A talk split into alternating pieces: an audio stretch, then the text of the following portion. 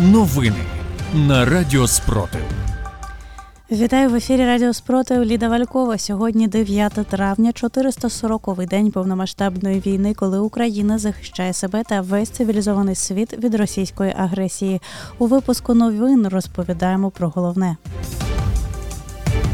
Президентка Єврокомісії прибула в Київ. Українські журналісти отримали поліцерівську премію. Росіяни знову вивозять з Луганщини українських дітей. Далі про ці та інші новини у випуску детальніше. В ніч на 9 травня протиповітряна оборона знищила 23 крилаті ракети з 25 запущених російським агресором.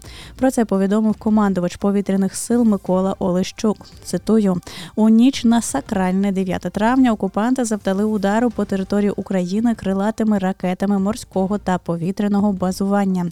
За дві хвилі обстрілу України російські окупанти здійснили пуски 25 крилатих ракет калібр та Х-101, Х-500. 555. 23 із них знищено протиповітряною обороною повітряних сил збройних сил України у взаємодії зі складовими сил оборони України. Йдеться в повідомленні. У Херсонській області за минулу добу внаслідок російських обстрілів зазнали поранень 14 людей, серед яких одна дитина. Повідомив зранку 9 травня голова обласної військової адміністрації Олександр Прокудін. Президентка Єврокомісії Урсула фон дер Ляйн 9 травня у вівторок прибула із візитом до Києва, щоб відзначити День Європи. Про це фон дер Ляйн написала у своєму твіттер. Президентка Єврокомісії відзначила, що їй приємно повернутися до Києва, де цінності, які дорогі європейцям, відстоюють щодня. Команда українських журналістів, фотографи Євген Малолєтка, Мстислав Чернов та відеопродюсерка Василіса Степаненко стали лауреатами цьогорічної поліцерівської премії, однієї з найпрестижніших нагород у галузі журналістики та літератури. Про це повідомляється на сайті премії. Українські журналісти робили для Associated Press репортажі з обложеного росіянами Маріуполя і були єдиними представниками міжнародних медіа, які працювали в цьому місті в російській окупації. За цю роботу агенція здобула нагороду у двох номінаціях за служіння суспільству та Breaking News Photography. За даними українського генштабу, російська окупаційна адміністрація згортає свою роботу в тимчасово окупованому Скадовську на Херсонщині. Цитую, в ніч з 6 на 7 травня окупанти завантажили в автомобільний транспорт документацію, оргтехніку та інше майно державних установ.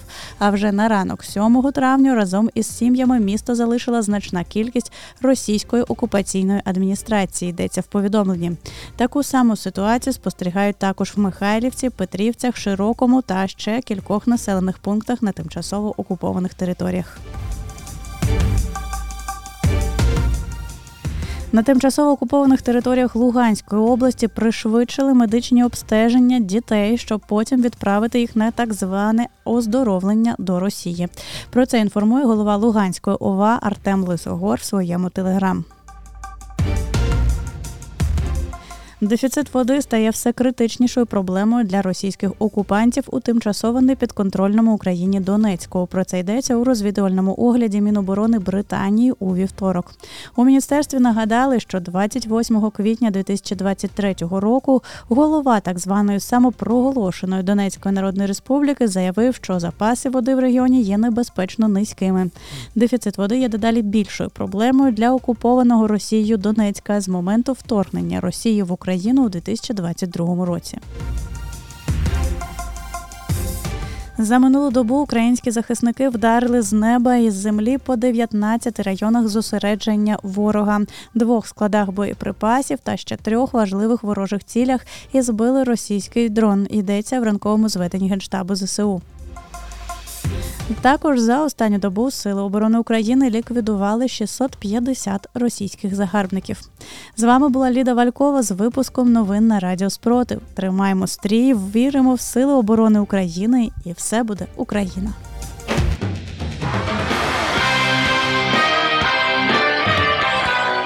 Радіо Спротив. Радіо визвольного руху.